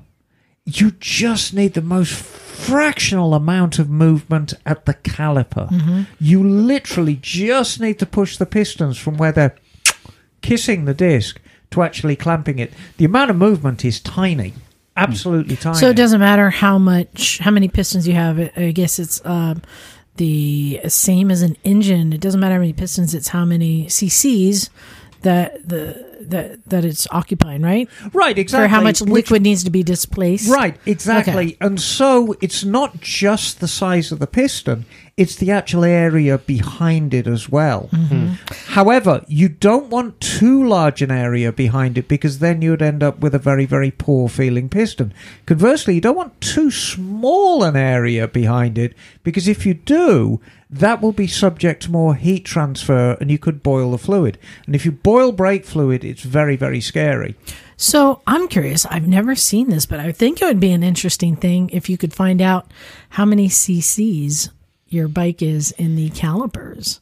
So if you just, best guess, his Super Duke, how many cc's do you think he has each caliper? We're talking about I've never thought of it. I know. I'm like, are we talking about 15 cc's? Yeah, you know, you'd have to sit there and measure, or go from the milliliters. But that is something. It's like you want to have the most. Well, no, it'd be an easy enough calculation to make. Because that's interesting. Because what are you actually talking about? The amount of fluid that's contained within them, or the amount of movement when you honk on the brake lever? Well, I guess the capacity of these cylinders. Well, that'd be right? Easy enough. So I'm saying, like, if you're like, oh yeah, I got the new model. It now has 22 cc brakes. You know what I mean? Yeah, right. Like that. I'm just interesting. Well, there, so nobody that would really change the caliper size. It's something that people don't really tout or talk about. I mean, yes, sometimes right. You can work it out right now. If you've got a 30 millimeter piston, let's say you got a 30 millimeter piston. Do the math, Bagel. So how do you work out the area of a triangle? It's pi r squared, right? Well, it's pi r squared. So pi r squared, so it's 15 times 15 times 3.142. Oh, it's going to be bigger than that. I remember when hang on, because we haven't got into the depth yet. Yeah, I'm a history major. But I remember when out in the garage one day when we tested all the guys how many cc's they were packing in their pants. Oh, God almighty. If I go by that, it should be similar to pistons, right? It's more of a push and a squeeze, though. Like Emma was saying, though, it's not just about the size of the area behind the pistons. It also has to do with how much fluid is being provided by the caliper that you're using, because the caliper has to be, or not the caliper, the master cylinder has to be balanced with the caliper, right? So that you're putting the right amount of fluid for that volume that's inside of those cylinders. And it's a very, very it's a very precise calculation made by people who are far cleverer than I am. Manufacturers quite often get it wrong. Early Norton Commandos had the most appalling brakes. Anybody who's ridden a Norton Commando with early disc brakes will know how terrifying they are. The bloody things, the bike speeds up when you pull the brakes on. And it was a miscalculation in the diameter of the piston in the master cylinder. And generally the rule of thumb with Nortons is you go smaller, it gets a smaller piston. If you go down smaller, then you'll get a better brake. But Norton Commando brakes are just woeful. None of the early brakes were really that good. A lot of it was down to the manufacturer's insistence of using stainless steel brakes because they didn't want them going rusty overnight. You know, in your car, after a rain shower, you can look in the holes in the wheel. You can look in the holes and you can see your brakes have gone rusty overnight. Yeah. But that doesn't really cut it on a bike because it looks ugly. Yeah. So they said, let's use stainless steel. And back in the early 70s, they were still trying to figure out the best kind of stainless steel to use. They've gotten better at it now. So, you know, if you hopped on your 1973 Suzuki GT550 with a first-year disc brake, you think, this is a great brake. And then it rained, and you pulled on the front brake, and you're like, oh, God, where's my brake gone? But it worked out well because the tyres were so bad. You didn't want decent brakes because if you'd have braked, your tyres would have just washed out and you'd have thrown the bike away. All right, I have another sidebar question. Yes. Because I want to get back to the pistons, but first I want to talk about the fluid. Yes. First I got to sneeze. Bless you. All right. So we know that we have dot 3, 4, and 5. Yes. Tell me about dot 1 and 2. Dot 1 and 2. Well, Dot 1, she was a lovely lady, and she used to make the tea at the factory at the where they made the brake fluid. No, I mean, it's... was there a 1 and a 2? Or something? I mean, yes, but it wasn't called that. It was just, Dot brake fluid. It's called, like, mink oil or something. Yeah, exactly. Yeah. So, basically... brake fluid, if we went back to the 1960s or indeed the late 50s, you just buy brake fluids and it'd be similar to the stuff we've got now. And in some cases, the same thing as hydraulic fluid. Right, exactly. But as you go on and the stuff is developed, and developing a fluid involves changing the chemical properties so it's more resistant to heat, so it's more... That heat that keeps coming back. It keeps coming back, because that's a byproduct of braking. An industry standard is formed. And when you have an industry standard and things are made to an industry standard, they say, okay, that's the bar. And the difference between 3, 4, and 5 is mostly the heat range? You forgot about 600. Oh, God. Okay. So, but it's mostly the biggest difference is heat range? Longevity. Between 3 and 4 is longevity. 600 is about heat range. And dot 5 is something different completely, and we'll come to that. And you got a question? Yeah, just from... based off of what I'm hearing, it sounds like in the before times, the liquid was a lot more universal, but because technology's progressed, things became a lot more sensitive, and that's why we've had to develop. Well, vehicles go faster. Right. And so, we expect a great deal more of them. Yeah. If you think about oil, if we got into our time machine and we went back to a garage... because there weren't any places like O'Reilly's or stuff like that we'd know about. You'd buy oil or brake fluid from a gas station. Oh, yeah. And you'd like, I'd like some engine oil, please. And that's all they needed to know. And they'd give you a can, and you put the top on the can like a Coke can and pour it in your engine. That was it. One thing I learned from Steve Martin is stay away from the oil cans. Right. They hate me. He hates these cans. But that's how it was, because... cars weren't as sophisticated. All right. I changed the oil on Kathy's Honda Fit, the Honda Fit. Do you know that takes OW20? Yeah. That's common. OW20. Mike Tacoma used the same thing. Yeah, so does mine. You might as well wee in it. It is that thin. It really is. It's like sewing machine oil. And the reason they do that is because the tolerances are so tight in modern engines, they need it to get into those tiny spots. Exactly. Interesting. So there's no point in saying, oh, put 1040 in, it'll be better. It will not be better. It'll be considerably worse. It'll go clackada, clackada, clackada until the oil gets out of bed. Anyway, we're talking about brakes. Let's go back to pistons. So yes. I believe, and you can expound on this, bikes come in many different engine sizes with different pistons. Yes. 1, 2, 3, 4. Right, we'll just say 1, 2, 3, 4 for now. Same with the brakes. Yes. So which is the best? The industry standard. And why the range? Okay. The industry standard right now, if you go out and buy yourself a high-performance sport bike, you are going to end up with a pair of 320mm rotors on the front, which are quite sophisticated. They're going to be fully floating.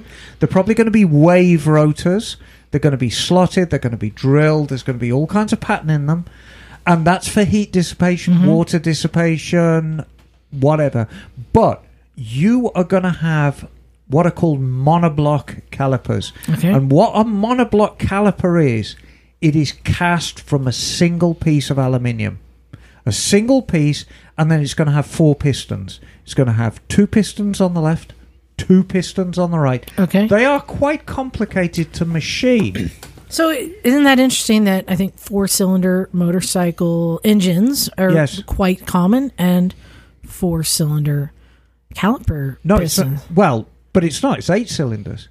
Okay, but 4 and a caliper. Yeah, and it seems to be the magic number. So how does we know how engine pistons change? How it feels different? Yes. John, if you had to describe the difference between a 1-cylinder and 4-cylinder, how would you describe the difference? A lot more horsepower in a 4-cylinder. A lot more torque on the single cylinder. Right. So let's think of a scenario where Liza brings back an Atlas 125, or you bring back an Atlas 125 from Stumperstan. Yes. And then we take the brakes from a Gixxer 1000 and bolt them on the front of the Atlas Honda. You'd loop it. Well, there's one scenario that you do it. Do you think the wheel would collapse? No. Do you think the forks would collapse? Yeah. Right. It's too much. Right. So it's exactly the same way with brakes. The industry standard is not necessarily the standard you'd want on a middleweight. So it's not just that they're cheaping out. You have to match the stopping power. Right. Let's go to our friend the KLR 650. The true cockroach of motorcycling. I don't even know. Is it a twin? Is it a twin? Gen 1 is a single piston, and the Gen 2 and 3 are twin piston. Yeah. Okay. But nevertheless, when you say twin piston, it's twin pistons on one side with a sliding caliper. On the other. Nothing wrong with that. The automotive industry have been using that for years. Mm-hmm. And they're much simpler to make, too. Right. Because you cast it as a horseshoe shape, and then the line borer comes in from the back, takes out the piston holes, cuts the grooves for the seals. It's a cheaper manufacturer. However, I put it to you that brake is perfect on that bike. Now, let's go up a bit in power. And I know we'll go back down a bit in a while, but we'll go up a bit in power to the Versus 650. Okay. Twin discs on the front. Yep. But they're smaller. They're 300mm. So less swept area. Also, it hasn't got the monoblocks on it. Again, it's got sliding calipers, slightly less powerful, but there's something else quirky. It's got different sized pistons. It's got a big and a little. Wait, what? Yes. And the reason it's got a big and a little, it's a very progressive brake. You think about the way the liquid moves. You pull on the lever. You pull on the lever, and fluid goes down the lines into the calipers, and it starts filling the chambers. Now, if you're pushing X amount of fluid, do you think the smaller chamber is going to move first or the larger chamber? Smaller. Right. I got it right. right that time. What you're going to end up with is you're going to end up with a very progressive brake, because as you pull it out, the smaller pistons are going to start moving first, and we're talking microscopic distances here, but it's just going to put a nice lead on the brakes, and then you continue to brake and the big pistons are going to come in. It's almost like a carburetor on an old American car where you had the primaries and the secondaries. Right. You drive on the primaries and then some clown pulls up next to you in his Thunderbird and flips you the, you know, and you're like, ugh! Secondaries kick in, off you go. So it's the same. Those old American carburetors, they're tiny little primaries the size of quarters.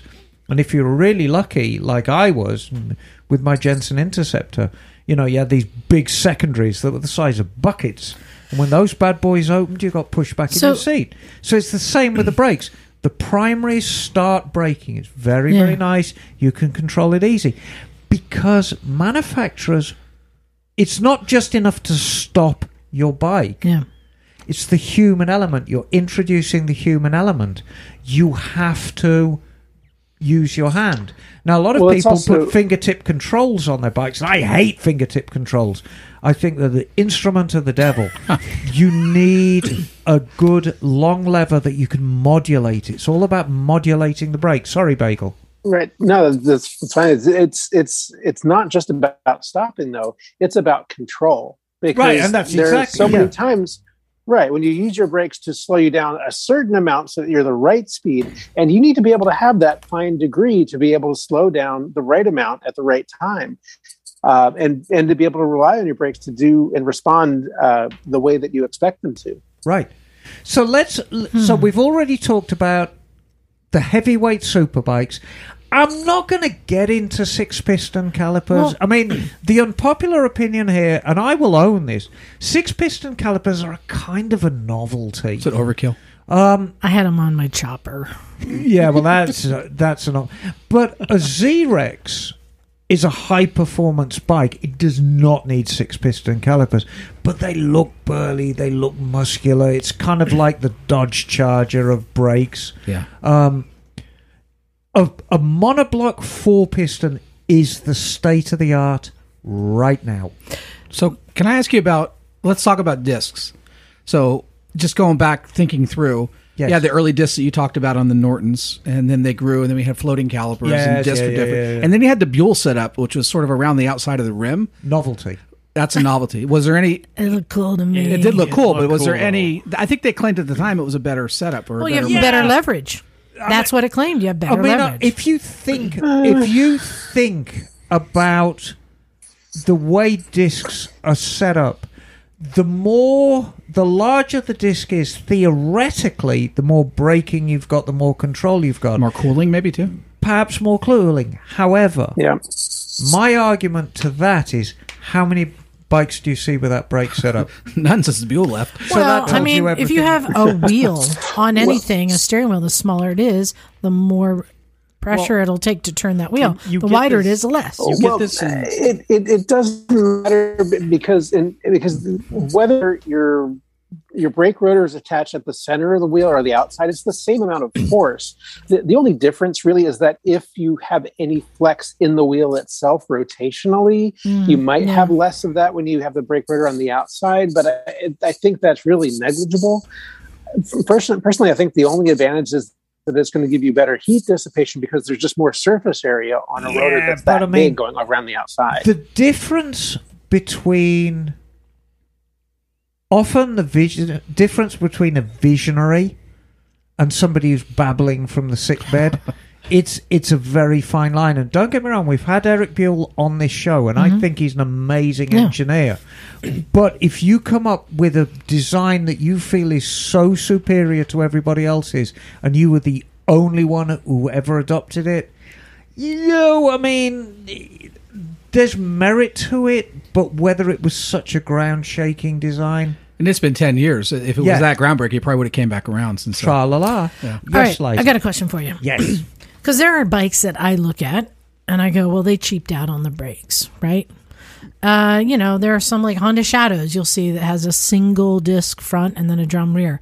So I'm going to use for an example two almost identical bikes that have different brake options. Okay. CB 750K and a CB 750F. Ooh, very different market. So the K has single front disc and a drum rear. A drum rear. And the F has twin discs on the front and disc on the rear. So to me, that says Mo Better. You're getting the sportier model that goes faster, therefore you need to stop better. So why would they offer a drum on one? Why wouldn't they put the discs on all of them? Nothing wrong with the drum. Wait, what? There's nothing wrong with drum brakes at all. We went back to heat displacement was the biggest. Heat dissipation. So the elephant in the room with any disc, with any brake setup, whether it's a disc or a drum, is heat dissipation. And the one thing drums don't do particularly well is dissipate heat. Now, there's a lot of things that have been tried over the years. If you look up a racing drum brake from the mid-'60s to the late '60s. I mean, there were some glorious creations coming out of England. I suggest everyone looks up a Fontana 8-leading shoe front brake. It's an amazing thing. And it's all about getting the heat out. However, this is the important thing. We're not talking about front brakes. We're talking about rear brakes. And the rear brake on a bike offers a very, very different function to the front.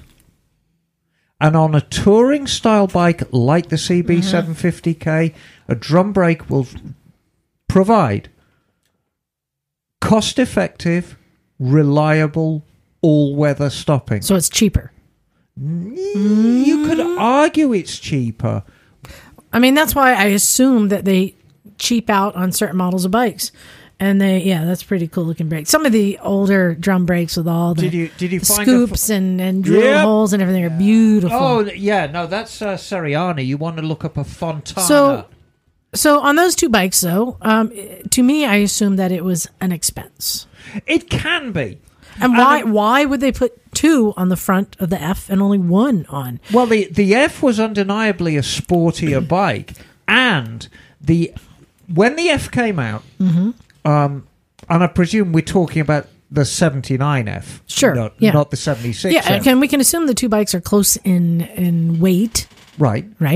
But it's a very, very different market. And also, you've got to factor in the heritage of the bike. The 750K was a more traditional bike that went back to the very early days of the Honda 750. So really, it was the cultural successor to the 750 of 1969. Hence it had four pipes. Hence it had spoke wheels. Hence it had a single disc at the front and a drum at the back, just like the original. Hence it had lots of chrome, blah, blah, blah, blah, blah. The F was part of a range, of which the CBX was the flagship, the 900 was the next in line, then there was the 750. And they wanted, because it's Honda, they wanted this very, very strong corporate image between all of them. It's called Euro styling. And so they did this Euro styling where the tank is really a coffin-shaped tank, blends into the side panels, and it just got this crazy ducktail on the back. They all did, even going back to the twin-cylinder bikes, the 400s and the 250s and the Hawks and the Dreams. So... there's image involved. There's the sporting nature of the bike. I've always felt that there's a lot of cruisers that are underpowered. I can't believe how many cruisers have single discs front. But that's all they need. But so, and maybe as you're saying, that's all that the front end can handle. I mean, you're talking about a bike with a heavy rake, so you got to build up bigger forks to be able to handle it. Right. Okay. And better suspension. But I tell you what, so let's talk about our friend the Bonneville. Okay. The new gen Bonneville introduced in 2001. Single disc. Right. Almost throughout its life, single disc. All right, so I want to put this to rest. Even the Thrucky had the Bonneville had a 310. The Thrucky had a 320, but it's a single disc. Mm. All right, so I want to put this rest. I have always been under the assumption, based upon the K and the F models, yes, that more discs was better. But you're saying not necessarily, and well, so it just depends on the definition bike. Of better. No, this this is just a impression I had, but you're saying no, not necessarily. It doesn't mean that they're cutting corners. No, they're thinking about a lot of factors about marketing, how the bike's going to be used, how the bike looks, how the bike performs. There are so many things. Okay. It's no secret that the Atlas Honda, going back to Stumperstan, has drum brakes. Hmm. It's now I'm trying to remember. I know at least one of them does. And it's not entirely cost related. It's an all-weather brake. It performs exactly the same, whether it's wet or dry. And also much easier to maintain. They're easier to maintain. They're easier to adjust. They suffer trauma a lot better. Mm. If you hit a rock with a rotor, especially a lightweight one, you can basically destroy the rotor, and you ain't going anywhere. Now so I got news for you, lady. The bikes that we ride, that John will be riding in just a couple days, are disc brakes. Front and rear? I'm bringing the picture up. Disc front for sure. I can't remember on the rear. And I think, that's probably just more of a... Yeah, it's got to be a drum on the back. Yeah, so it might be a drum. What is the current, bleeding edge of brake technology, on MotoGP bikes? And what do you think from there will come down into the... MotoGP bikes are... Or even World Superbikes. Yeah, World Superbikes. I mean, we're back to the same. We're back to twin 320s and monoblocks. It's not changed. Not changed, because that's where it's at. It's carbon fiber part of it then? Oh, yeah. But it boils down to exactly the same thing. You change materials, it's all about heat dissipation. Carbon fiber will never be a great material to use for the street. Because brittle, right? Right. Yeah. It's fragile, it's brittle, it needs enormous maintenance. It's the cost of maintaining a GP bike is simply not practical for people. But the knowledge that they gain from heat dissipation really pays dividends. But it looks like we've reached the end of it. Oh, I have one more question. Oh, I need to wrap this up, but I have one more question. If somebody wants to make a upgrade to their brakes, what's the best thing they can do? So I tell you what. Again, materials are chosen by people who are far cleverer than I. And I had a customer, and it's very, very timely you ask this. I had a customer come in with a ZX6, 636, 2020. And he had... been braking very, very heavily, and the brake had been splashed with some ice cold water from a puddle, and it warped it. So now his brake's pulsing. This is quite a young bike, and he said, "Well, look, rather than just buy the Kawasaki one, let's do an upgrade." So I bought him a pair of braking rotors and matching pads. So I mean, that's a common thing, especially in performance bikes, upgrading the rotors to wavy rotors. So is it worth going to a braided line over a rubber line? No, they came with them. Oh, they came. But for an upgrade. Yes. So I'm going to add to that. So switching to better rotors makes a difference. Oh God! Okay. You would not believe the difference. Oh great! If your bike's got rubber lines, you can change to stainless steel. But now it ain't for the faint of heart, because two braking rotors and a full set of pads. It was nearly $1,000 in parts. Wow. So, but the braking was like nothing you've experienced. I'm going to add one more thing to that list. Because Ellie herself changed out her brake pads today. Yes. And I added, you should probably drain and replace your fluid. I'm going to say that's probably the number one thing that most people don't do. That's true. Right. Because we know that it degrades. It's hygroscopic. It's hygroscopic. Yeah, hygroscopic. Pulling the moisture out of the atmosphere. And so it's losing efficiency. The other thing you see with a lot of sport bikes, they have the clear reservoir on the top of the bar, and the UV light degrades it much faster too. Oh, absolutely. So you can see right away, like if like you change to a new fluid and it's kind of that clear or slightly off yellow, within a matter of months it starts getting this dark brown, and it's time to get new fluid in there. So let's call that a Misfits top tip. The best thing to do to upgrade your brakes is probably the most affordable. Just flush your fluid. Flush it out every year. Yeah, why not? Yeah. I was under the impression that just like an automobile, there were certain times where it was not needed. Is that false? Oh, there's so many varying factors, particularly on a bike.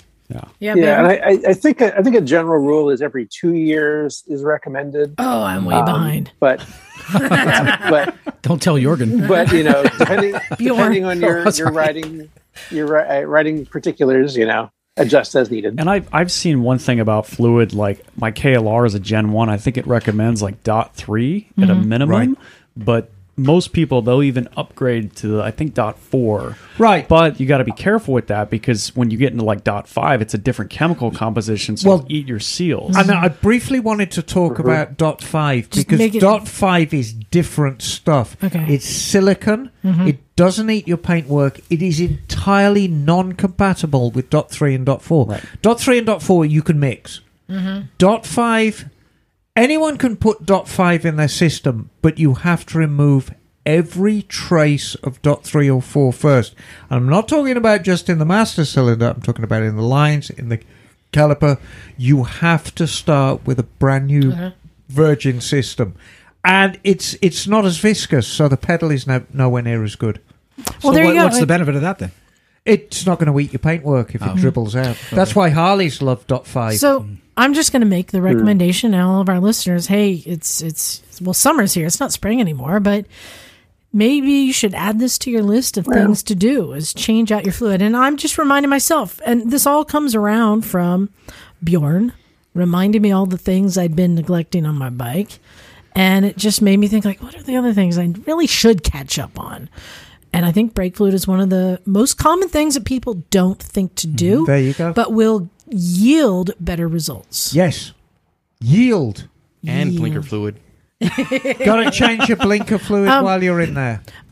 Real quick, I wanted to, give Stumpy John a send-off. He's leaving tomorrow. Yeah. What time do you leave, John? 9:30 p.m. Oh, that's not bad. No, it's good.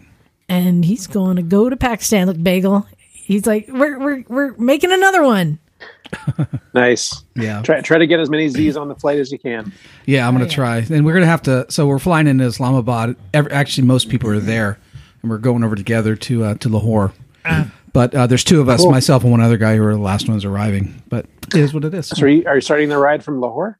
We're going to Lahore for a few days and then coming back to Islamabad, and I think we're starting from Islamabad. Ah. Fantastic. Okay. Cool. And nice. And you've been kind of struggling with the packing, and this is always hard, figuring out how to packing.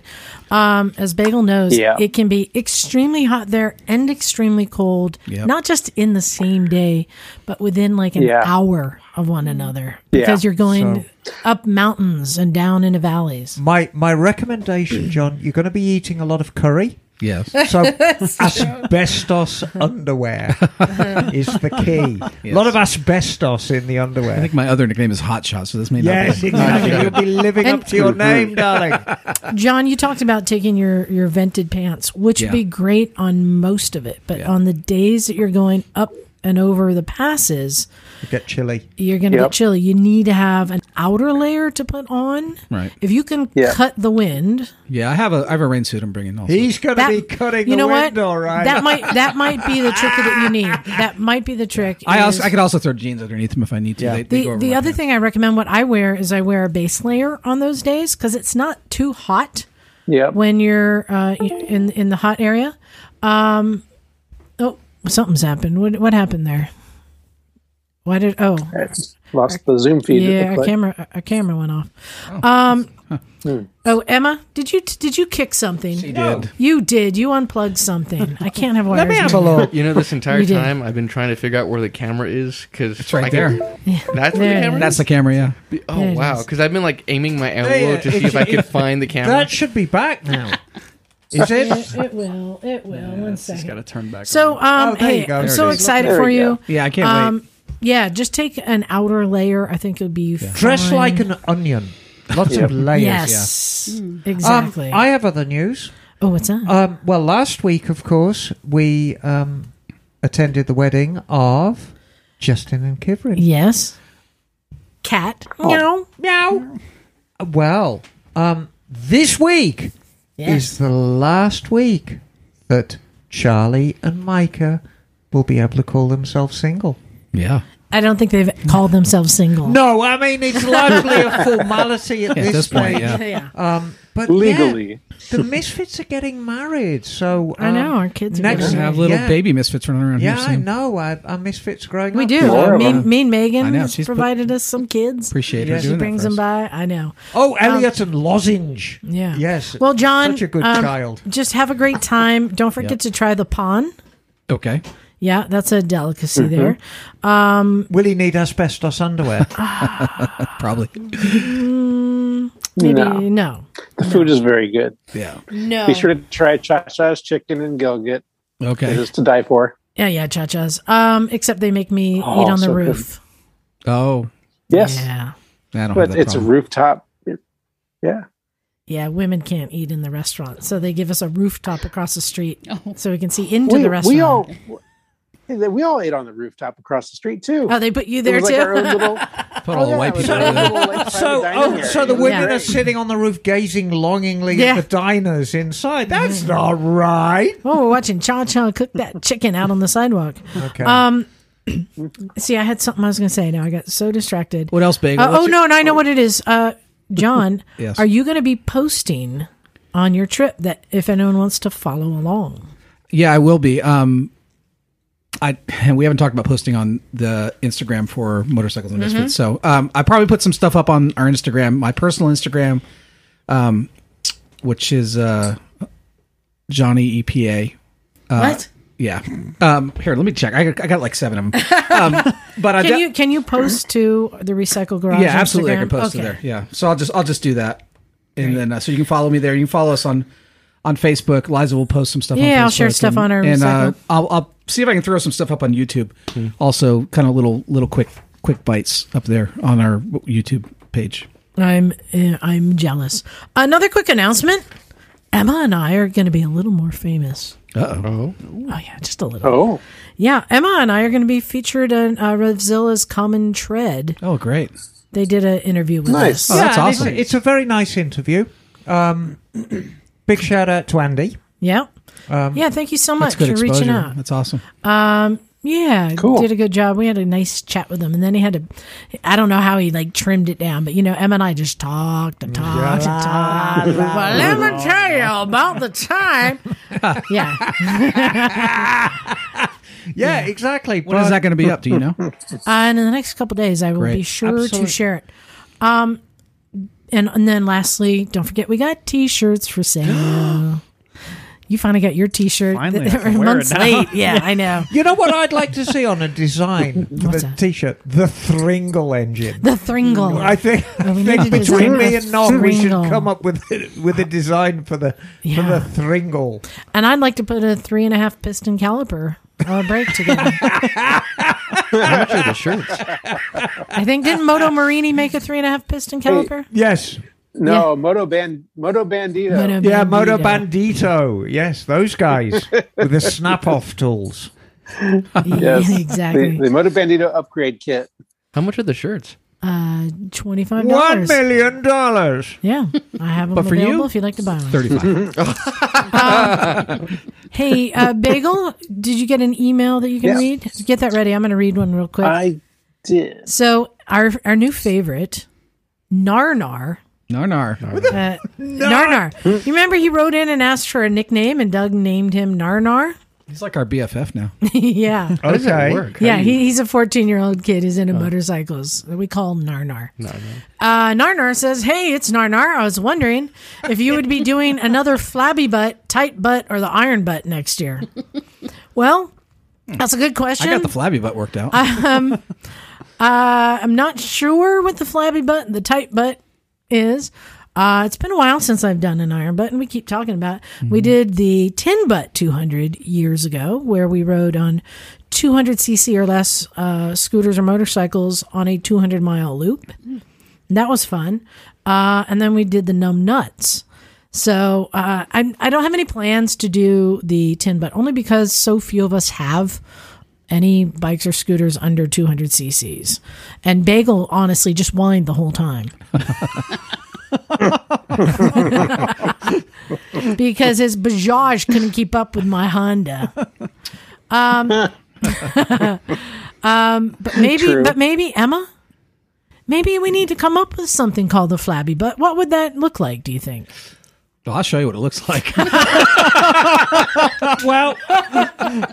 no, I think, my take on it, you don't necessarily need a flabby butt to actually take part. It can be what's coming out of the butt that's flabby. Do you think the flabby butt is when we all ride the mini bike around?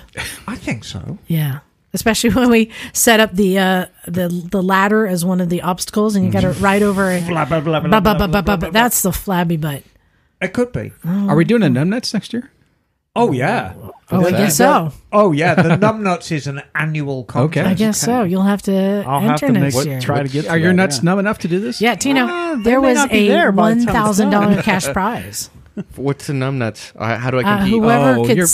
Whoever could sit on their bike the longest. I have no bike, but I will sit on Ellie's. Yeah, yeah, you could enter. Sure, and you have to stay overnight and sleep on it. Oh, easy.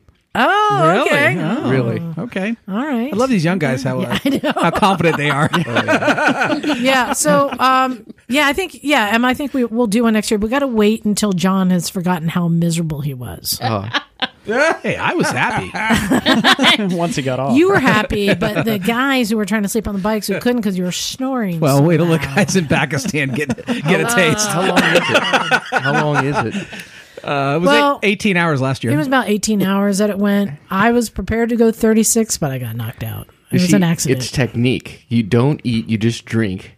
So no, you have bathroom breaks. Oh, you get bathroom? Oh, yeah. Okay, because I was mentally preparing myself. No, it's harder than you think. Diapers. All right, we got time for one more email. Bagel, you have one there? Because this is a unique accent required to read this email. Oh. I am very good with accents. Well, the subject is "G'day Ten Aussie," and Ten Aussie. I believe this is from someone in Tennessee, Aaron G. Jestrow. Mm-hmm. Now, I believe he is from Tennessee, so I think I'll do this in a Tennessee accent. Okay, but he's talking about Australia. He writes exactly. And he writes, got a new movie with a wee bit, maybe 1 minute of moto in it, but damn, does it show off Australia's beauty.